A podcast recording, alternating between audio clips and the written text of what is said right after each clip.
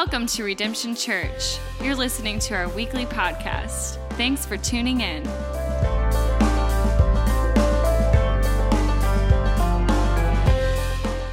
Well, how many of you have ever been lied to? Okay, let me rephrase that. How many of you are alive? Okay, go ahead, raise your hand. How many of you have been lied to? Go ahead and keep your hand up because that's basically the same question. To be alive is to be lied to. That's just a natural part of our life. Oh, you have been lied to. In fact, several years ago, there was a researcher, his name was Jerald Jellison. He wrote a book called I'm Sorry and Other Lies That We Believe. And what he discovered was that the average person is lied to up to 200 times a day. Oh, yeah, you have been lied to. We've all been lied to. Sometimes big lies, sometimes small lies, sometimes white lies, but they're lies nevertheless. Sometimes they come from friends, sometimes it's from family members, sometimes it's from strangers, coworkers. How many of you have kids? Okay, then you've been lied to. Okay, because because that's what that's what kids do. Kids kids lie. We've all been lied to, but how many of us have ever been lied to by the church? Okay, I, I would be willing to submit that most of us, the majority of us, we probably have been lied to in the church. And one of the biggest lies that I see in the church is this that if you give your life to Jesus, then you're going to heaven when you die. So you say, What? Let me flesh this out a little bit before you stone me as a heretic. Okay? Um, yes, that is true. That when you become a Christian, when you put your hope and trust and faith in Jesus, his substitutionary death on the cross in your place for your sins, that God's wrath passes over you, you've been saved, and that when you die, you will go to heaven. It's not what they told you, that's the lie, it's what they didn't tell you. It's not what they said, it's what they didn't say. That's where the lie comes from. See, they didn't tell you the full truth. See, they said when you die, you go to heaven, but they didn't tell you about the middle, the part called life.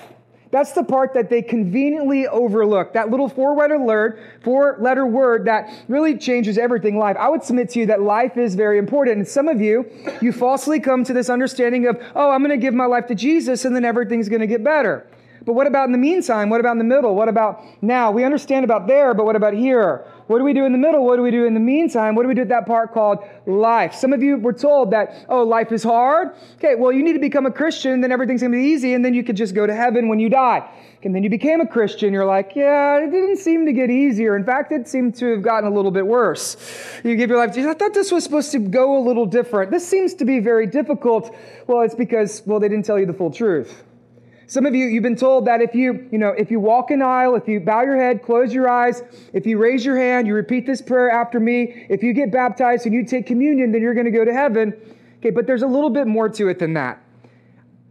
It's not what they told you, it's what they didn't tell you. So, what I want to do today is I want to tell you what they didn't tell you about following Jesus. If you have your Bible, turn with me to Mark chapter 1. We're going to start in verse 12, and we're going to work our way all the way through verse 13. So we got two verses today. We're going to be studying in um, the book of Mark. We're continuing our series, The Simple Gospel, where we're taking two years walking line by line, verse by verse through this entire book, looking at what it means to follow Jesus. But don't let that word simple fool you. Just because it's simple doesn't mean it's easy. Just because it's simple doesn't mean that it's better. Just because it's simple doesn't mean it's not going to be difficult. As you see today, following Jesus might very well be the most difficult thing that you ever do in your life, but if you keep following him, then you'll see that it's actually it's actually kind of simple. So, you got your Bibles. We're going to look at four things they didn't tell you about following Jesus. We're talking about his temptation. We've got four things. That there will be a wilderness, there will be a war, there will be wild animals, but there will always be a way. Four things about following Jesus. There will be a wilderness, there will be a war, there will be wild animals, but there will always be a way. Here's how Mark says it in verse 12. The Spirit, who's that? Okay, that's the Holy Spirit. That's the third member of the Trinity. We saw him last week at Jesus' baptism descend on Jesus and reveal his anointing, his power, his purpose for his life. And so the Spirit immediately from his baptism then drives him, drove him where? Into the wilderness. And he was in the wilderness for 40 days, being tempted. That's our word, the temptation. It's a, it's a temptation, it's a fight, it's a battle, it's a war, being tempted by Satan. And he was with the wild animals, and the angels were ministering to him. I want you to notice that word right there immediately. This is a very important word. In fact, this is, um, this is Mark's favorite word. Mark uses this word 42 times throughout his gospel, and it's really unique to Mark. In fact, it's only used 14 other times throughout the entire New Testament. So you get this understanding while you're reading Mark that, that he's in a hurry, that he's trying to get you to Jesus as fast as possible. That's why Mark keeps saying immediately, immediately, immediately, because he wants you to know from the very beginning what you can expect when you follow Jesus. And we see it last week that at Jesus' baptism, immediately the heavens opened, the Spirit descended. Here we see that the Spirit immediately drives Jesus into the wilderness.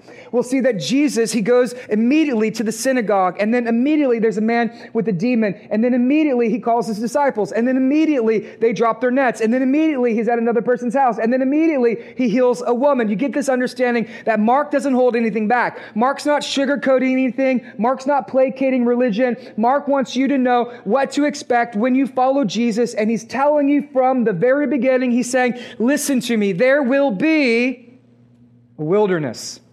How many of you that's where you're at? How many of you that's where you feel? How many of you ever experienced this? That you find yourself in a wilderness, that life is hard, life is hell, that you're tired, you're stressed, you're exhausted, you're emotionally drained, you are depleted. You don't know if you can keep going, you don't even know where you're at because, well, you find yourself in a wilderness. Mark says, I told you so. It was coming. I told you in the very beginning. In fact, if you didn't like it or you didn't read it, I'm going to tell you twice. There will be a wilderness if you follow Jesus. Mark wants to let you know from the very beginning, the Spirit immediately drove Jesus into the wilderness.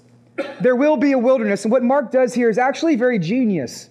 Mark is a brilliant storyteller. He, he's a great author and he's a writer. And if you're not super familiar with the storyline of the Bible, you might actually miss out on what, what Mark is doing by connecting these two terms of temptation and wilderness. In fact, it goes all the way back to the very beginning in the book of Genesis. We see the creation account. Genesis chapter 1, verse 1. In the beginning, God.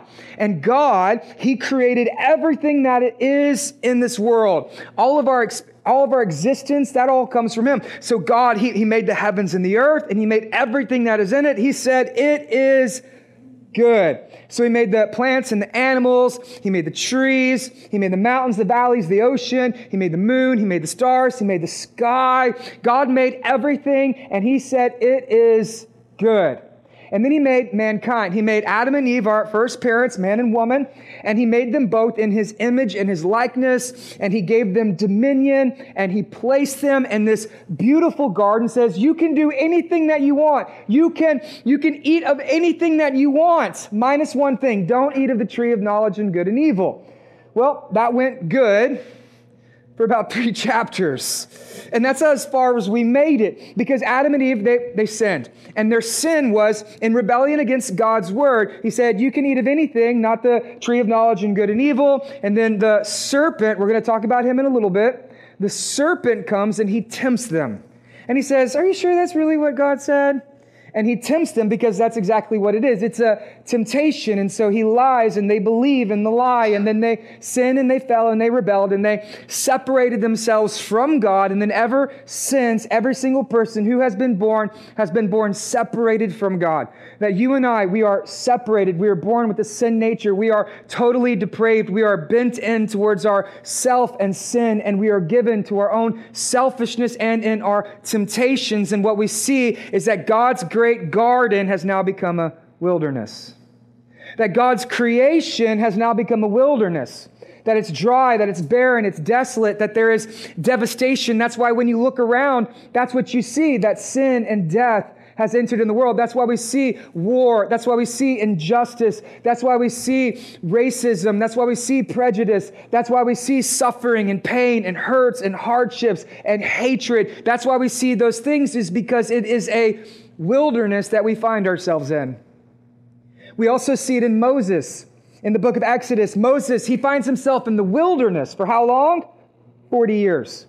See, God's people, they were under oppression. They were slaves under a man named Pharaoh who, who, who, oppressed them, who held them, and would not let them go. But God heard the cries of his people. He raised up a prophet named Moses, and he went and he said, Let my people go. There was a deliverance that happened through mighty miracles, the parting of the Red Sea. They walked through on dry land, and then immediately they find themselves in a wilderness.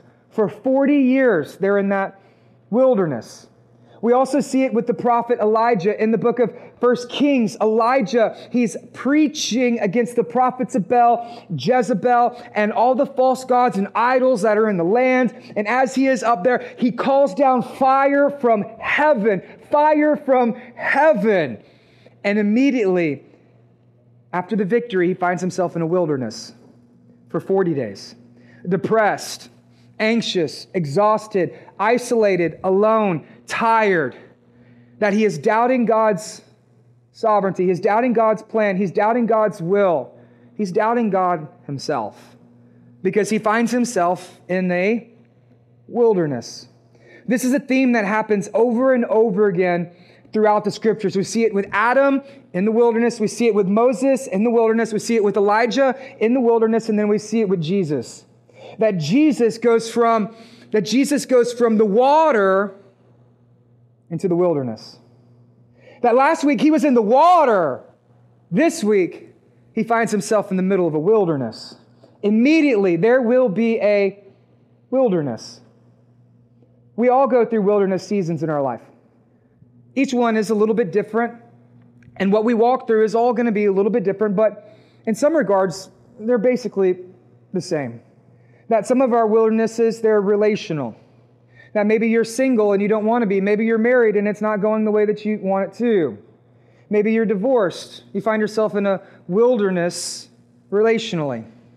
Maybe it's with your family. Maybe they're being difficult. Maybe it's dysfunctional. Maybe your children are being rebellious. You find yourself in a wilderness when it comes relationally. Some of you, you find yourself in a wilderness, maybe physically, that you're sick, that you're hurting, that you're injured, that you're ill, that you have cancer, or that you have chronic pain, or you have an undiagnosed illness and they don't really know why, but nevertheless, you still find yourself physically in the wilderness. Some people, your wilderness is mentally or emotionally that you are depressed, that you are anxious, that maybe you have bipolar, or maybe you find yourself that you are just done, depleted, that you have no more emotional capacity to be able to even care or have a conversation with someone. And all you want to do all day is lay in bed, pull the covers over your head, and wait until the world ends because you are in a wilderness. Some of us, our, our wildernesses could be financially that money's tight, bills are due, taxes are due, you're overworked, underworked, overdrafted. You don't know what to do because, well, you're financially in a wilderness. And some of us, our wilderness is spiritual. That you can, you will have a spiritual wilderness. You'll get to times where you read your Bible and it doesn't make any sense. There'll be times that you go to community group and you can't connect, you can't open up, you don't share. There's going to be times that you come to church and you worship and you don't feel the presence of God and you think, well, where is he? What is he doing? Why isn't he here? Right? Does God love me? Does God still care? Where is he at? What is he doing? And you find yourself spiritually and you're in the middle of a your middle wilderness. How many of you ever been here? How many of you ever feel this? How many of you ever experienced this? It's okay. It's okay. In fact, it actually might be might be a good thing. You think, how can this be a good thing? Pastor, how can you say that what I'm feeling, what I'm experiencing, what I'm walking through, what I'm going through, the wilderness that I am in, how could you possibly say that this is a good thing? Because God always works in the wilderness that there are some things that you can only learn when you are walking through the wilderness. God always works. He does his greatest work. He does his deepest work. He does his most profound work when God has you in the wilderness. See, it's easy to follow Jesus in baptism. It's something else when you trust to follow Jesus when all hell is breaking loose. It's easy to follow Jesus in the water.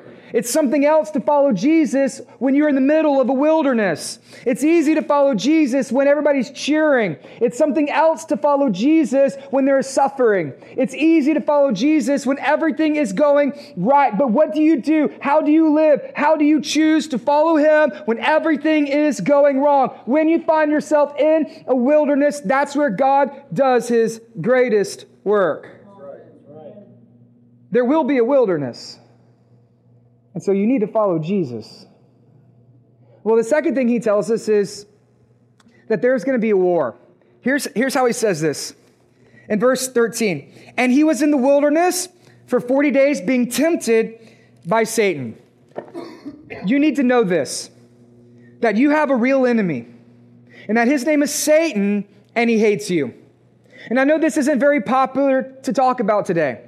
That we live in a day and age to where there's science and reasoning and rationale, and all of our problems can be described by prescribing a pill. But not all of your problems are emotional. Not all of your problems are relational. Not all of your problems are physical or financial, but there is a real spiritual aspect to all of our lives. And you and I, we find ourselves in the middle of a war. How many of you think life just feels like a freaking war? That's because life is a freaking war. We will be, we are, there will be a war that you and I, we are in the middle of a war that has been waged since the beginning, and it's an assault and it's attack on the kingdom of God. And one of the ways your enemy wants to attack the kingdom of God is by coming after the children of God. Oh, friends, there will be a war. And some of you, you have been Christians for a long time that you have been following Jesus and you have forgotten that you're in a war. That you have gone on vacation, you've abandoned your battle station, and you forgot that you were in a war. You got your flip flops on when God has called you to wear your boots. That you're drinking margaritas on the beach when God has called you to storm the beach because this is war. Right. And you have forgot. And you're sitting there comfortable and calloused in your own life, and you're wondering why you keep getting hit and why you keep getting shot, it's because you forgot that you are in a war. And you like to sing songs about how much Jesus loves you and listen to sermons about how much Jesus loves you, but you forgot that Satan hates you and you are in a war. It's time for you to put your boots on. Some of you, you're new Christians. You're new to faith. You've been following Jesus for a month, three months, maybe a year. You just had your baptism. And all of a sudden, you find yourself in the middle of a battle. Nobody told you following Jesus was going to be a war. So you go from baptism to battle and you're wondering what's happening. Let me tell you this I can guarantee you that Satan was at Jesus' baptism too. Last week we saw Jesus be baptized, the Spirit descended. The Father says, With you I am well pleased. Satan was in the background, watching, waiting, saying, We'll see, because as soon as you come up out of that water, there will be a war. Satan was at your baptism too. And while we were cheering for you, you got your nice death, burial, resurrection shirt on. We had a party. We put it on Facebook. Everybody was applauding you. Satan was right there watching you. As soon as she gets up out of the water, you could trust me, there will be a war. We'll see how she walks in the water. How is she going to walk in the war? You think you were baptized? No, you were called for battle. There will be a war. So when you find yourself in this war, you need to keep your senses. You need to get your head on straight. You need to get in the war. There's a couple things you need to know about a war. First thing you need to know is you need to know your enemy. Who are you fighting? Who are you facing? His name is Satan, and he has legions of demons. Jesus was being tempted by Satan. His temptation, it wasn't imaginative. It wasn't cognitive. It wasn't figurative. It was very real. It was supernatural. It was very powerful. And it was very real. You have an enemy and he is real. I know people will try to tell you he's not, but he is. So who are we fighting? Who are we facing? His name is Satan. That Satan, he hates us. And there's this big lie today that says that there are two equal and opposite cosmic forces, that there's good and there's evil, there's light and there's darkness, there's yin and there's yang, and there's God and there's Satan, and they're duking it out in this big cosmic battle. That's a lie. There are not two equal forces. Satan is not God. Satan is not equal to God. Satan, in fact, was created by God that Satan was the chief head angel in heaven, that God made him. And some people say that his original job was to be the choir director, worship leader, that he was to radiate the glory of God throughout all of the kingdom. He was the most beautiful, the most splendid of all of God's creations. And because of this, he became arrogant, puffed up, and proud. And he led a rebellion and insurrection against the kingdom of God, where he was defeated by the Lord, that him and one third of his angels were cast down from heaven to earth where they bring the battle against people like you and me still to this day. Satan is very powerful, Satan is very real, but you need to know that Satan is not God, that he's not all knowing. He is very smart. He has been watching human civilization, seeing how all this works for a very long time. He knows your next move. He's very smart. Satan also, he is not all powerful. He is limited. He is a created being. He is limited. But he's also not omnipresent. That means he can't be everywhere all of the time. And so, most likely, while Jesus was being tempted by Satan himself, you and I, we're probably being tempted by the legions of demons that he calls to give instructions and directions so they can defeat us, they can distract us, and they can deceive us. And that's the way that he works. He works through this deception, that it's lies. See, the word Satan means the adversary or the one who opposes, because that's the way that he works. Anytime that God gives you an opportunity, Satan's going to come and he's going to bring you opposition because that's the way that it works. And the way that he does this is through his lies. That the native language of Satan is lie. That's all that he does is lie. Everything that comes out of his mouth is a lie. He lied to Adam and Eve. Surely God didn't say that. Last week, Jesus being baptized, You are my son with whom I'm well pleased. He comes to him in the wilderness and says, Are you sure you're the son of God? If you were, then you would do this. He comes to us through lies. And friends, listen to me. Lies need not be true to be powerful, they just need to be believed. Lies need not be true to be powerful, they just need to be believed. Are you sure that the Bible's real? When you look around, it doesn't seem like it fits in. It's a little culturally relevant, I think. Are you sure that's really a sin? How could something that feels so good be wrong? Are you sure that you're really saved? Are you sure that the people here really love you because you walked in the door, nobody shook your hand, you missed last week, nobody called you? Are you sure? Are you really sure? Are you sure that you're saved after you did what last week? Are you, are you sure? Are you sure that you really got baptized and all you didn't do is just get wet? Are you sure that it worked? Are you sure that God loves you? I know last week they said you're a son and you're a daughter and that He's pleased with you. But where is he at now? You're in the wilderness. Where is he at now? You're in a war. Right? If he loved you, then why do you find yourself in the middle of this war? Where's God at? What's God doing? God must not be real, or if he is, he doesn't care about you.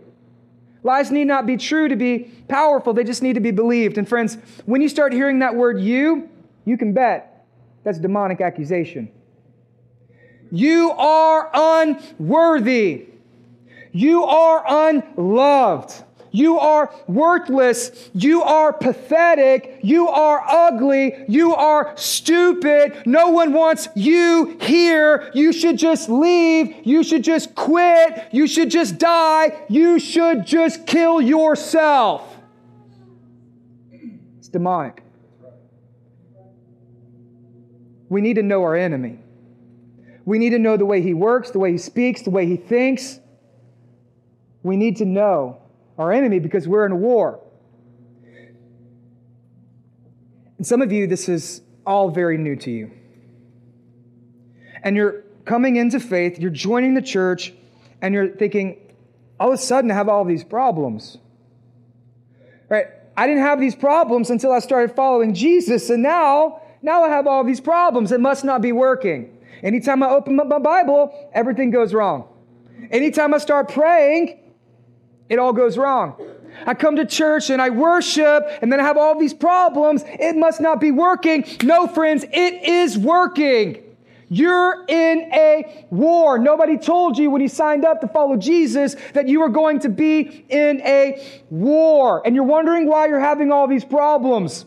That's because before you were a Christian, you weren't a threat. Before you were a Christian, you were actually a hostage. You were a prisoner of war. Satan had you right where he wanted you, and you weren't a threat to him, and he could keep you in that prison, and he could torment you all day long, and you did not even know it. But the moment you became a Christian, Jesus Christ, He stormed the gates of hell. He brought the keys of life. He set you free. And now you've traded t- sides and you find yourself on the front line of a war and there is a battle and that's where you're at today. So you need to know your enemy. The second thing is you need to know your weakness. Now, I would never say anything that would even give you a hint that our Lord Jesus was anything less than perfect, that he had no sin. Jesus was perfect, he was sinless, that there was no faults, no flaws, there was no failures in him. But I would be willing to bet that at this moment, Jesus was probably feeling a little weak. Matthew tells us that he is in the wilderness for how long? Luke, or Mark rather, how long? 40 days.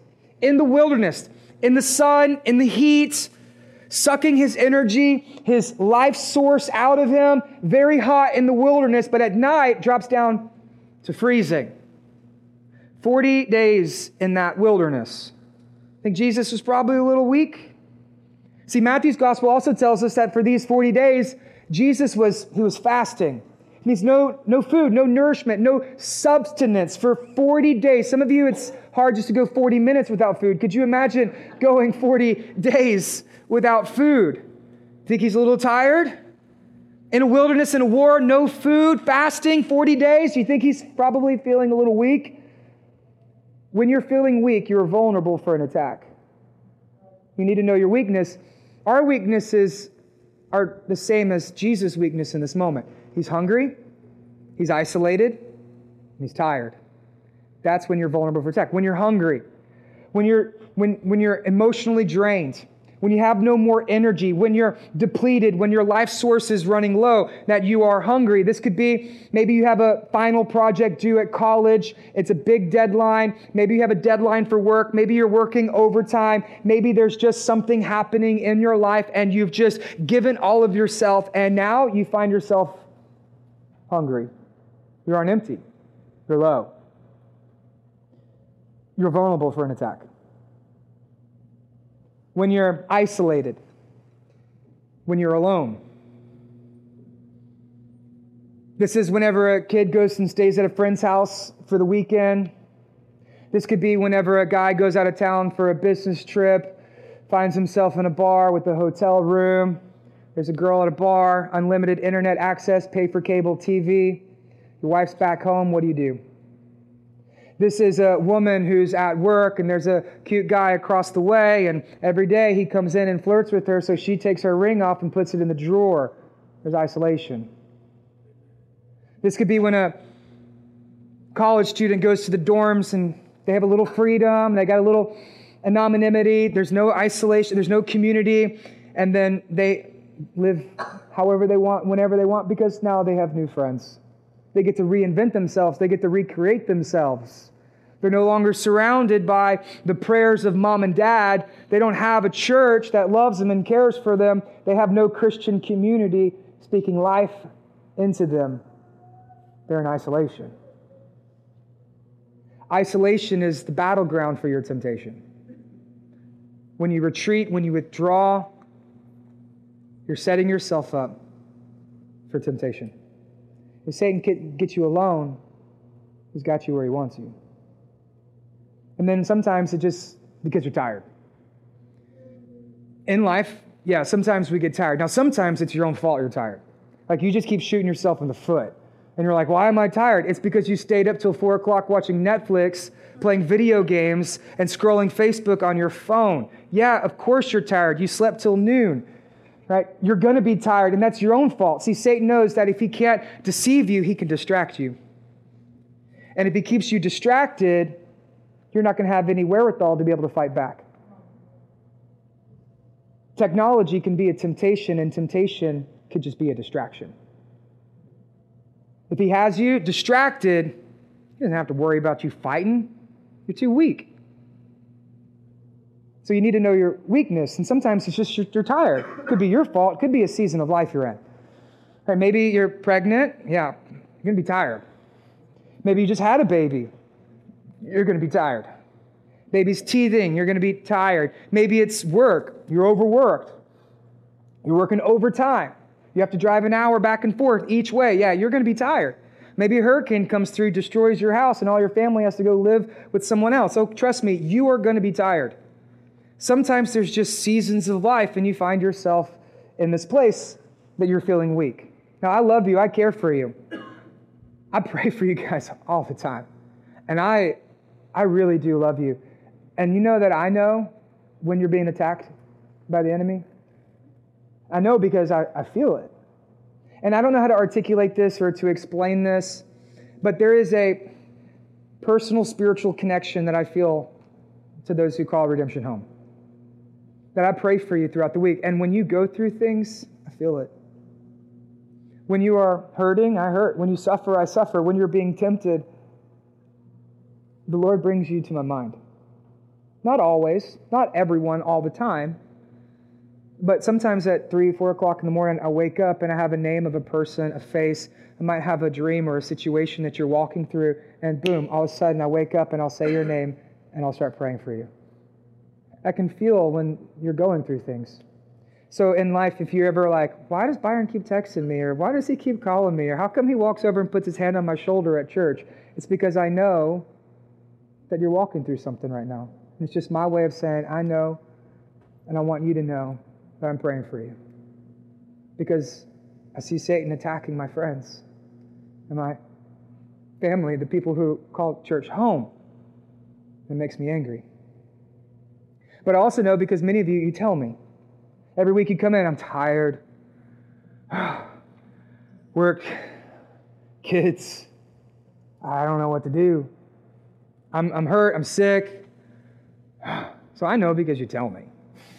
And I know that when you're tired, you're set up for an attack. And I also know, well, because I just see it.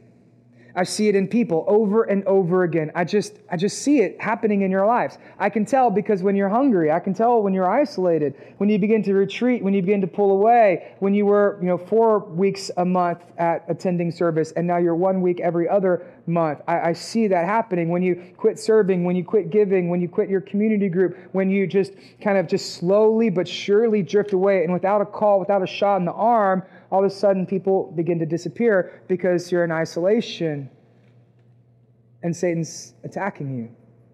I see it, I know it. How many of you, this is where you're at? Okay, good. It's good that you can admit that. Because when you know your weakness, it's time for you to get to work. So, number three, you need to know your weapons. There is a war, but you are not without your weapons that God has given you everything you need to be victorious for your battle. There will be a war, but you are not without your weapons. You don't have to fail. You can stand up and you can fight because God has given you weapons. And what's amazing to me is that so many times when Christians come under attack, the first thing they do is they drop their weapons. If you put this book down, you're dead. If you stop praying, you're done. If you're so busy that you no longer have time for spiritual disciplines, you're not going to have the energy to be able to defend yourself. So many Christians, they use their weapons as a last resort and not as a first response. God has given you weapons, you need to learn how to use them. Here we see that Jesus overcomes his temptation through Satan in a couple of different ways. Matthew's gospel tells us it's through prayer, it's through Bible reading, and it's through practicing the spiritual disciplines of silent solitude and his meditation. Jesus is doing war using his weapons in the middle of his temptations. You need to learn how to do the same. That God has given you weapons, he wants you to use them. All you need to do is just use what God has already given you. You have your weapons, you find yourself in a war. You need to be reading your Bible right? Studying, reading, knowing, growing in this word. Because think about it. If God's word is true and everything that comes from Satan's mouth is a lie, which one are you going to believe? Because if you don't know this one, all you know is this one, it's going to be very difficult. You need to get God's word in your heart. You need to be praying. You need to be spending time with the Lord through prayer. Call out to Him. Cry out to Him. God, help. I'm hungry. God, help. I'm isolated. God, help. I am tired. I am, I am in a wilderness. I am in a war. Lord, please help. I don't know where to go. I don't know where to turn. I don't know what to do. I don't know. Please Lord, help. You need to pray. And I don't care how you do it as long as you do it. If you're like, I can't pray for longer than five minutes, then read for four. Pray for four. If you're like, I can't read my Bible for more than a chapter, well, then read a section, read a verse, do something. Whatever you do, don't do nothing. Don't put this book down. Don't put your head down. Don't give up. Don't give in. Don't quit. Keep moving. Keep working. Keep persevering. Keep fighting because you are in a war, but you are not done. God has given you weapons, and sometimes the greatest weapon is the person sitting next to you. The greatest weapon is the person sitting next to you. If you are a member of a church, if you are connected, if you are involved in a church that God has called you to be a part of an outpost of the kingdom of God in this city, and we are in the trenches together. And if all you do is hop around from place to place and church to church, and you're not rooted with your boots on and you're not connected, you're going to draw enemy fire. If you're going from place to place, you're going to get sniped by a demon and you're going to expose the line for everybody else. You need to get in those trenches. We need to be in those trenches together because when you're getting shot, we can shoot back. When you are hurt, we can pray for healing. When you're getting hit, then we can we can hit back. And when you have no faith or when your faith is weak, then you can borrow my faith. Oh, you're in the middle of the wilderness? I've been there. I have a map. We could walk through this together. Oh, you're in a war? You got shot? I've been shot two times. I've been shot three times. Here's my scars. I know how this goes. We are in this together. And sometimes the greatest weapon you have is the person sitting next to you. You need to know your weapons. Then, number four, you need to know your king. Here's our king. His name is Jesus. Jesus is the king. And what I love so much about our King Jesus is that he doesn't sit on the sidelines, but he goes to the front lines that we don't serve a king who's in some other country somewhere being tended to by slaves and servants, but he becomes a servant to be tempted by the serpent. And that Jesus brings the battle to his own battleground. The temptation of Jesus, he's not being defensive, he's being offensive. He's driven straight into Satan to show us that defeat is possible and you are not a victim to your temptations because Jesus has overcome them that Jesus has overcome Satan, showing us that it is possible, that he can be, he will be, that he has been defeated. Jesus is our king. And when you know you're king, you know why we fight. Amen. When you know you're king, you know how to fight. When you know your king, you know that the war has already been won. And as a Christian, you don't fight for victory, but rather you fight from victory because Jesus has been victorious. That Jesus goes to the cross. He laid the death blow to Satan, and that hell and the grave and all those things have been defeated, and that through his death, burial, resurrection, it's been given to us. And so as Christians, we walk in victory because Jesus has already won. The war is over. The war has been won because of Jesus. You need to know your king. But there is something else Mark says. And it's very interesting. Mark says, when you follow Jesus, there's going to be a wilderness. He says, and you can count that there will be a war. There's something else that they didn't tell you. There's going to be wild animals. What does Mark mean by this word? Jesus was with the wild animals. That's a little interesting because Matthew never mentions it. Luke never mentions it. John, he doesn't even talk about the temptations at all. And then Mark here, he says, there will be wild animals. Think, well, what, is, what does that mean? We already saw in week one that the audience in which Mark is writing to is the church in Rome. And the church in Rome is experiencing extreme persecution. That they are being captured, they're being killed because of their faith. And they're under a wicked, godless tyrant of an emperor. His name was Nero. And, and Nero, he hated the Christians. And he wanted to destroy the church. And so, what they would do when they capture them, they would douse them in blood, tie raw meat on them, throw them in the middle of a coliseum for sport, and let animals, dogs, and lions wild animals tear them to pieces. That's what it meant to follow Jesus in their church. That you will be torn to wild, by wild animals. And so Mark is writing to the church in Rome and let him know that, hey, when you're with the wild animals, Jesus was with you.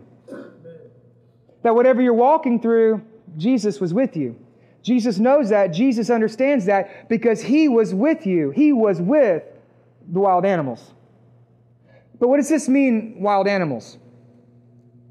What you need to know is that sometimes your temptation is supernatural, sometimes it's just natural. Sometimes your temptation is, is extraordinary, sometimes it's very ordinary.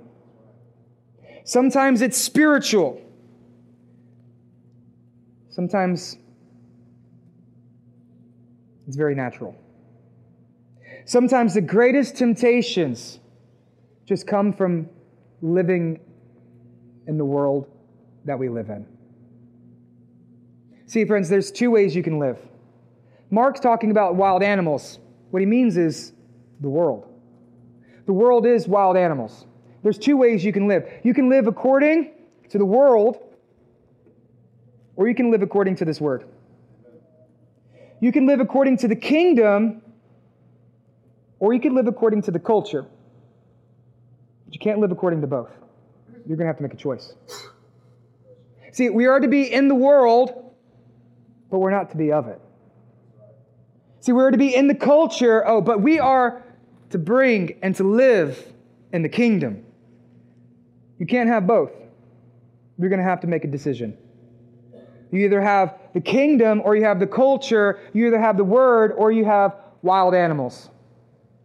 When he says wild animals, he's talking about the world. This is the climate. This is the culture. This is the spirit of the age. This is the spirit of the air. This is just the world that we live in. When you turn on the television, that's wild animals. When you're watching a movie, it's not just Hollywood, it's not just entertainment. They are selling you a worldview. They are telling you what to think. When you turn on the internet, when you get on social media, Facebook, Instagram, Snapchat, and you see everyone else, the highlight reels of their life where they're out having fun and you are having quiet time at 6:30 in the morning and you're wondering why you can't be like them, that's because that's wild animals. When you, when you turn on and you, you scroll through and when you look, everyone's trying to tell you something. From marketing to media to advertisers, they're trying to sell you something. Buy this, say this, do this, act this way, hang out with these people, dress this way, and then you can finally be the person that you always truly, deeply wanted to be. That if you act like this, then you're accepted by us. If you believe like this, if you think like this, then you can be one of us. All of those things are wild animals. The way the culture, the way the kingdom works are antithetical to one another. I remember when I was a new Christian, I experienced this for the first time. I, I, grew up in the church, I knew all the right things to do, but I didn't like doing the right things, and so I didn't do them. And God saved me at the age of 20. He, he, he regenerated my heart. I became a Christian, I dropped the anger and the bitterness and the religion and I began to follow Jesus. And I got into a church, it was a good church. I got into a community group with some good people. And the more I began to follow Jesus, the more convinced I became of Scripture, the more convicted I became of my sin. It's funny how that works. The more convinced I became of Scripture, the more convicted I became of my sin, namely, that Ashley and I were having sex before we were married. And I came up with all sorts of reasons and justifications as to why it was acceptable for us to be having sex. And I thought, well, you know, I mean, we already had sex once or 10 times, so we might as well keep doing it. That, oh, well, you know, well, I did it and God forgave me, and so I'm just going to do it this time, and then God's going to forgive me again, and I can just keep doing it because, well, God's just very forgiving. And I was like, well, you know, I know we've had sex already, but I love her. I plan on marrying her, and so that's basically the same thing, right? And I thought, well, you know, I mean, I have these friends, they're living with their girlfriends. At least I'm not living with my girlfriend. Don't talk about me. You need to go talk about them, right? I'm better than those people. And I didn't see my sin for what it was. I didn't see it as sin. I had justification. I had realization. I had, I had every other reason in my mind, but there was none that were I could find in this word. And so I became convicted of this. And mind you, I, I'm like a year into this Jesus thing right? I'm 21 years old, talking about having sex with my girlfriends. Really? So then I go and I talk with a couple of buddies of mine, and they were like, hey, yeah, that's in there. Ah, what do we do? And they're like, well, we should just, you should just stop. Stop? I'm like, yeah. So, through some accountability, through conversation, through some friends who still to this day pray for me, me and Ashley, we repented. And we decided, well, we're going to live a holy life. And so for three years, we devoted ourselves to chastity before marriage, and we waited until our wedding night. And so that was the decision that we made. But that went well for about three months. And so I'm sitting after work and I'm hanging out with some of my friends after work, young guys. And the conversation moves to sex because young guys, that's what they talk about. And they begin to make jokes and they see I'm not laughing. And they're like, why aren't you making any jokes? I'm like, because it's not funny to laugh at women. And I don't find it funny. And I'm not going to laugh. And they're like, oh, well, it's just sex. You have sex with Ashley. It's like, I don't have sex with Ashley. It looked like, like I had like three heads or something. Like, what do you mean you don't have sex with Ashley? I was like, I, I don't have, I don't sleep with her. Right? You know, well, why don't you do that? I'm like, well, because I'm a Christian and we've given our life to live according to holiness. You know, this is what the Bible says. We believe that this leads to the most joy. And so we're going to honor this decision.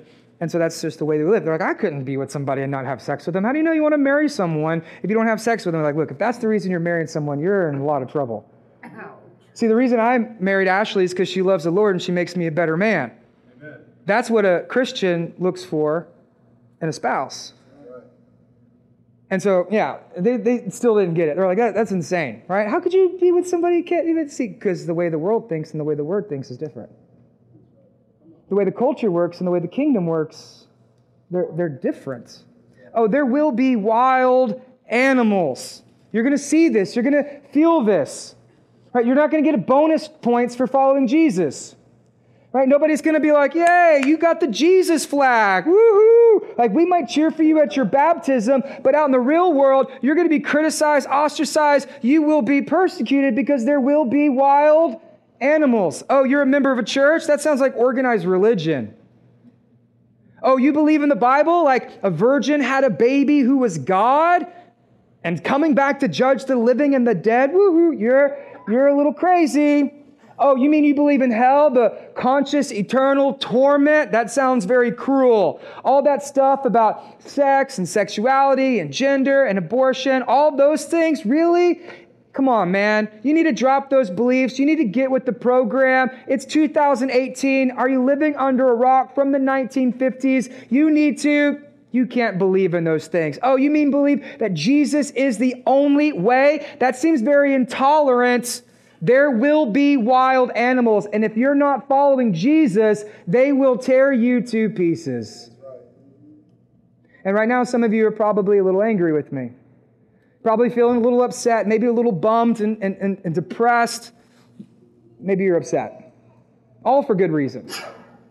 Because you come here every week and you're like, Byron, why do you keep doing this to us? Right? We come here, it's Sunday, it's our fun day, it's sunshiny outside. I have brunch at Luke's. I just wanted to come in. I want to hear a nice word, pat me on the back, tell me everything's going to be okay. I brought a friend and they have to listen to you yell for an hour on a two verses about sin and Satan and temptation. And why do you do this to us every single week? Because my job as your pastor is to prepare you. My job is not to lie to you. My job is not to trick you. My job is not to deceive you. That's Satan's job. And if he can get this pulpit, he will get that pew. Right. My job is to prepare you for what to expect. Oh, you can trust me. There will be a wilderness. There will be a war.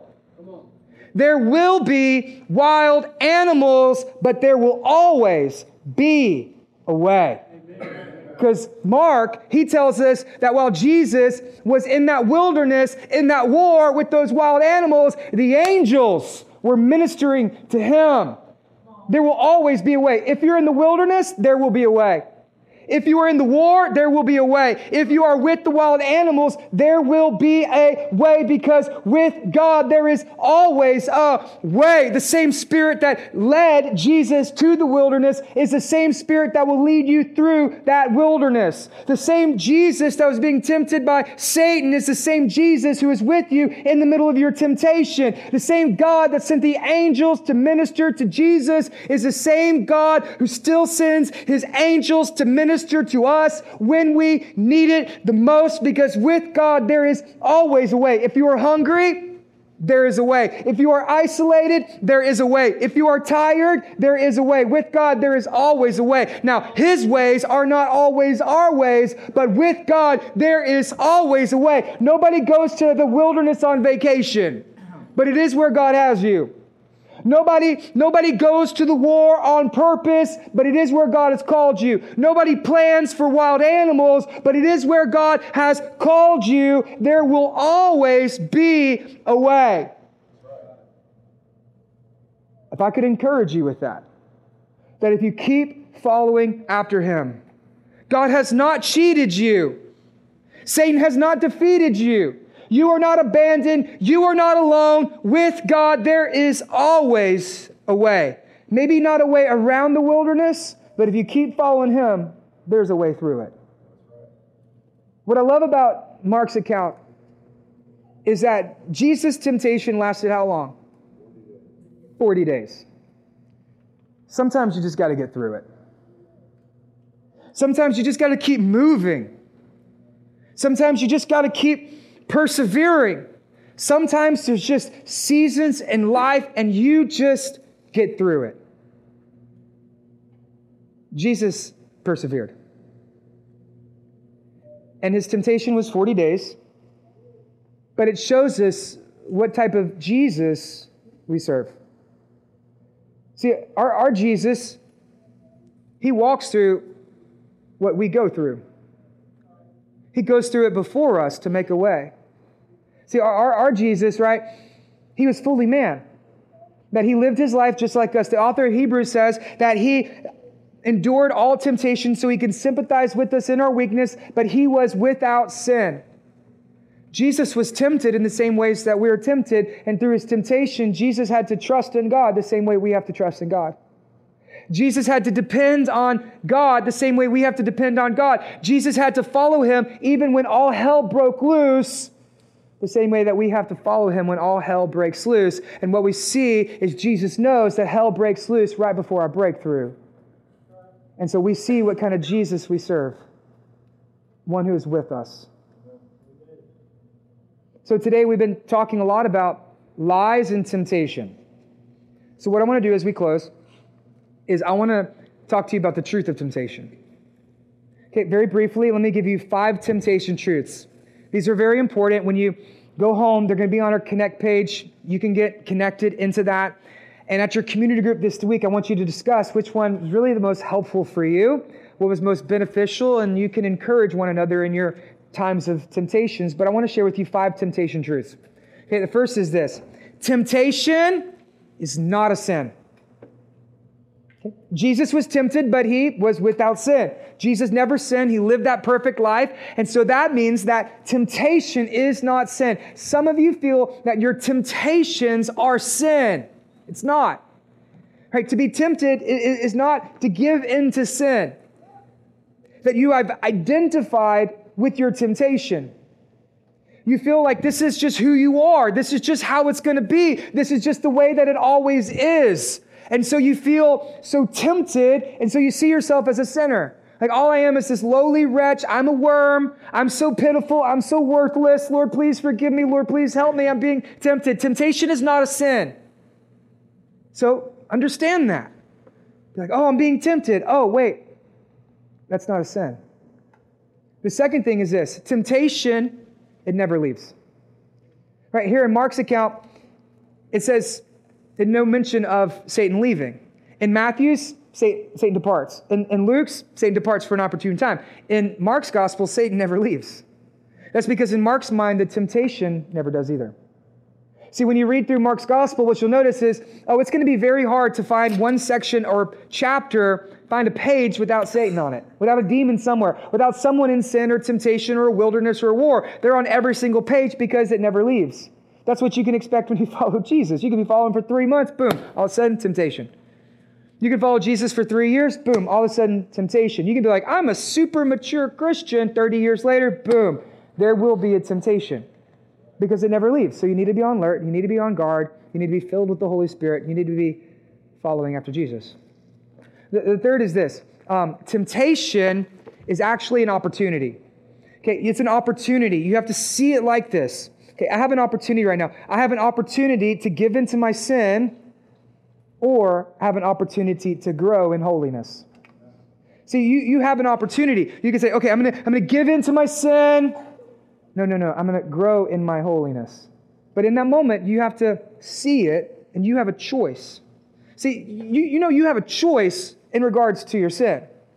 Like, you're not a slave to it. It doesn't own you. It doesn't master you. It doesn't control you. You have been set free through the death, burial, resurrection of Jesus. You're not a slave. You have a choice. But when you go back to it, you make yourself a slave again. See, you, you have an opportunity now. I can grow in holiness or I can give in to my temptation. But it is an opportunity. Number four, temptation is proof. You know, it's proof of what? It's proof of the Holy Spirit at work in your life. You say, How is temptation proof that the Holy Spirit is working in my life? Because you have temptation. See, before you were a Christian, you didn't have temptation. You just did whatever you wanted. Right? It's called Tuesday. You're like, hey, what day is it? It's Tuesday. Oh, it's temptation? Nope, that's a club over off of college. Nope. Okay, yeah, temptation. We'll edit that out. Temptation. You just did whatever you wanted whenever you wanted because that's just the way you lived your life. But now that you become a Christian, you have temptation. I mean, new Christians are like, yeah, this is really making sense right now. Okay, that's because you have new desires. That's what the Spirit does. You're like, I have conflicted desires because now you have two desires. You have your old desires, you have your new desires.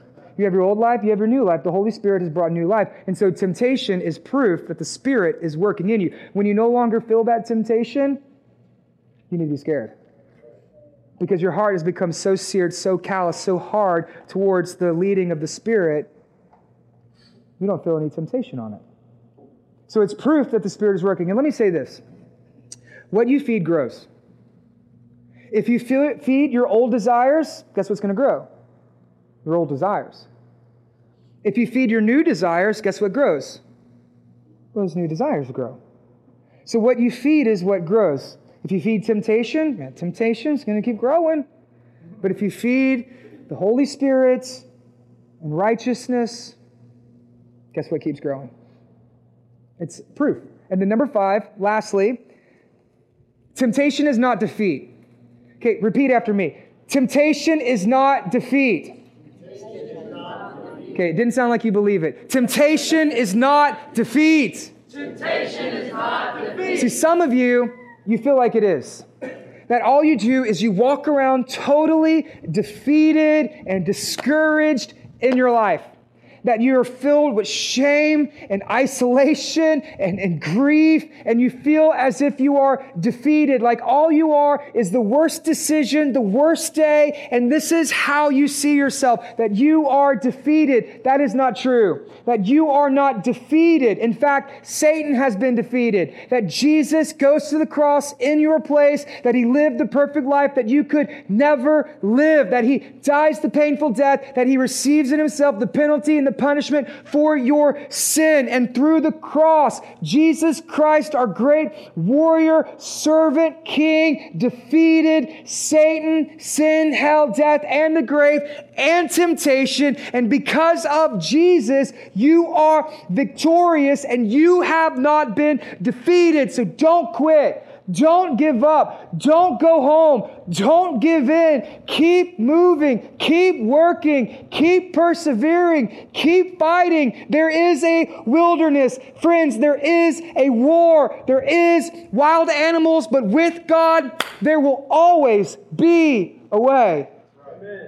And now you know the truth about following Jesus. Redemption Church meets every Sunday morning on Crockett Street at the Gig. If you would like to know more, You can find us online at www.redemptiontx.com or join us for one of our two services at 9:30 or 11:15 a.m. Sunday mornings in downtown Beaumont. Kids are welcome too. We are Redemption, and we would love to meet you.